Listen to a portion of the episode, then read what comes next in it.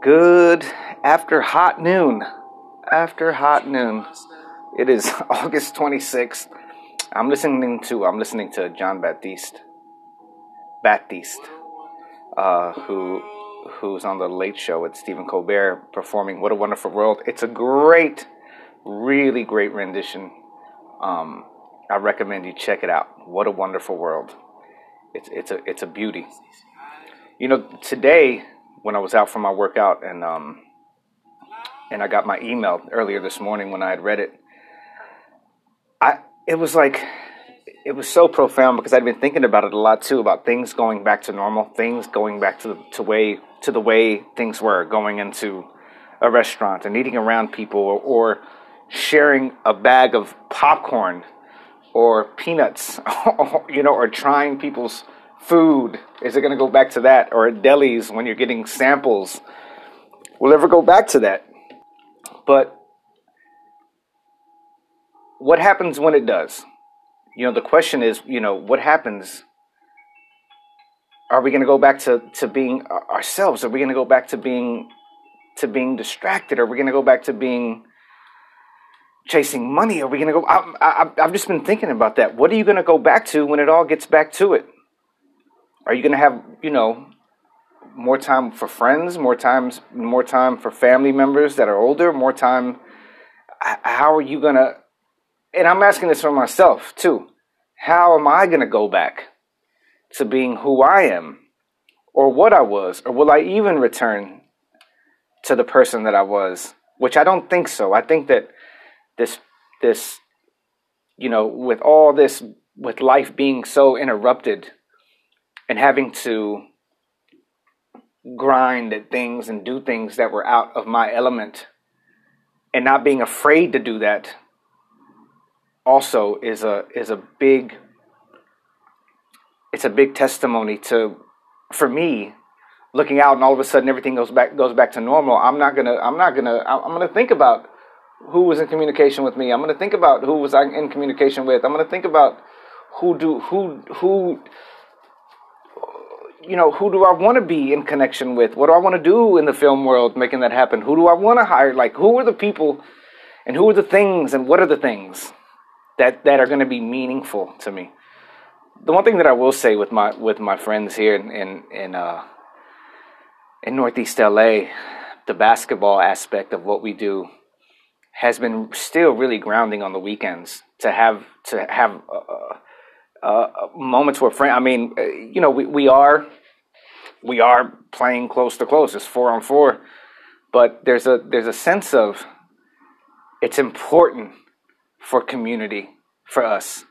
The sense the sense is we need to stay connected, um, and I appreciate that. And that I think that's a, a driving force. That's been like I feel sad that people can't go to church. You know, in in in certain areas. People can't people can't enter churches. I, I wish there was a way because especially for old people like my grandmother who her community at the you know at the age getting close to 90 her community was the church. Her community was the connection to god and and the singing and the rejoicing and and the letting go of the issues that she's dealing with internally or, or, or you know and that's that's that for me is like just a, a, real danger of what's happening to us. And i and i and with the kids too. I know i'm going off a bit because i'm thinking about two different things at one time which i shouldn't. But also i feel really bad for the kids that are stuck at home and the parents that are stuck at home you know kids not being able to communicate with with their with with their friends. I've seen photos of friends that um I've seen photos of friends that are dealing with dealing with their, their kids that are unable to that are not able to sit still and do the work that is that is needed of them. Um, working on a computer, you should see some of the photos. Kids with their heads back, just crying, like you know, other kids just kind of sitting there and their parents Instagramming them, which is hilarious. But that's the big question that I'm asking: if normalcy returns one day, are you going to go back to to being ungrateful or closed off on lives? Are we going to start appreciating little things, or you know, a walk around the block, a dinner with a friend? And this is from the this is from the the this right here is from the email that I get. You know, a leisurely browse at the at the bookstore, watching live music, pushing your kid on a swing. Uh, you know, it's it showed us that, that the ordinary things are really really special. The ordinary things for children, the ordinary things for for older people, the older people, the ordinary things for us are really special.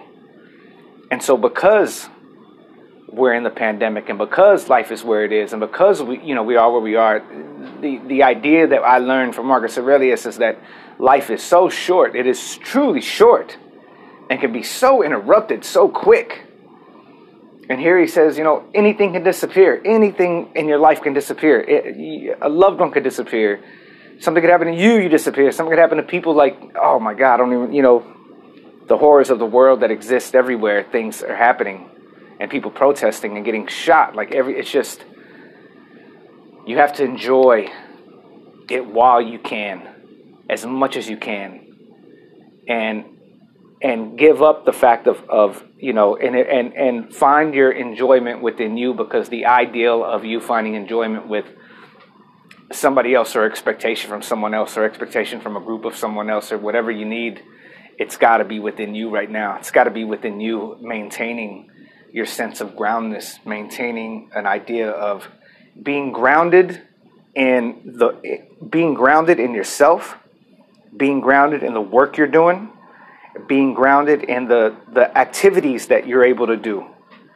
and and making sure that within within that time you find joy within it. You know that I think that's the number one thing.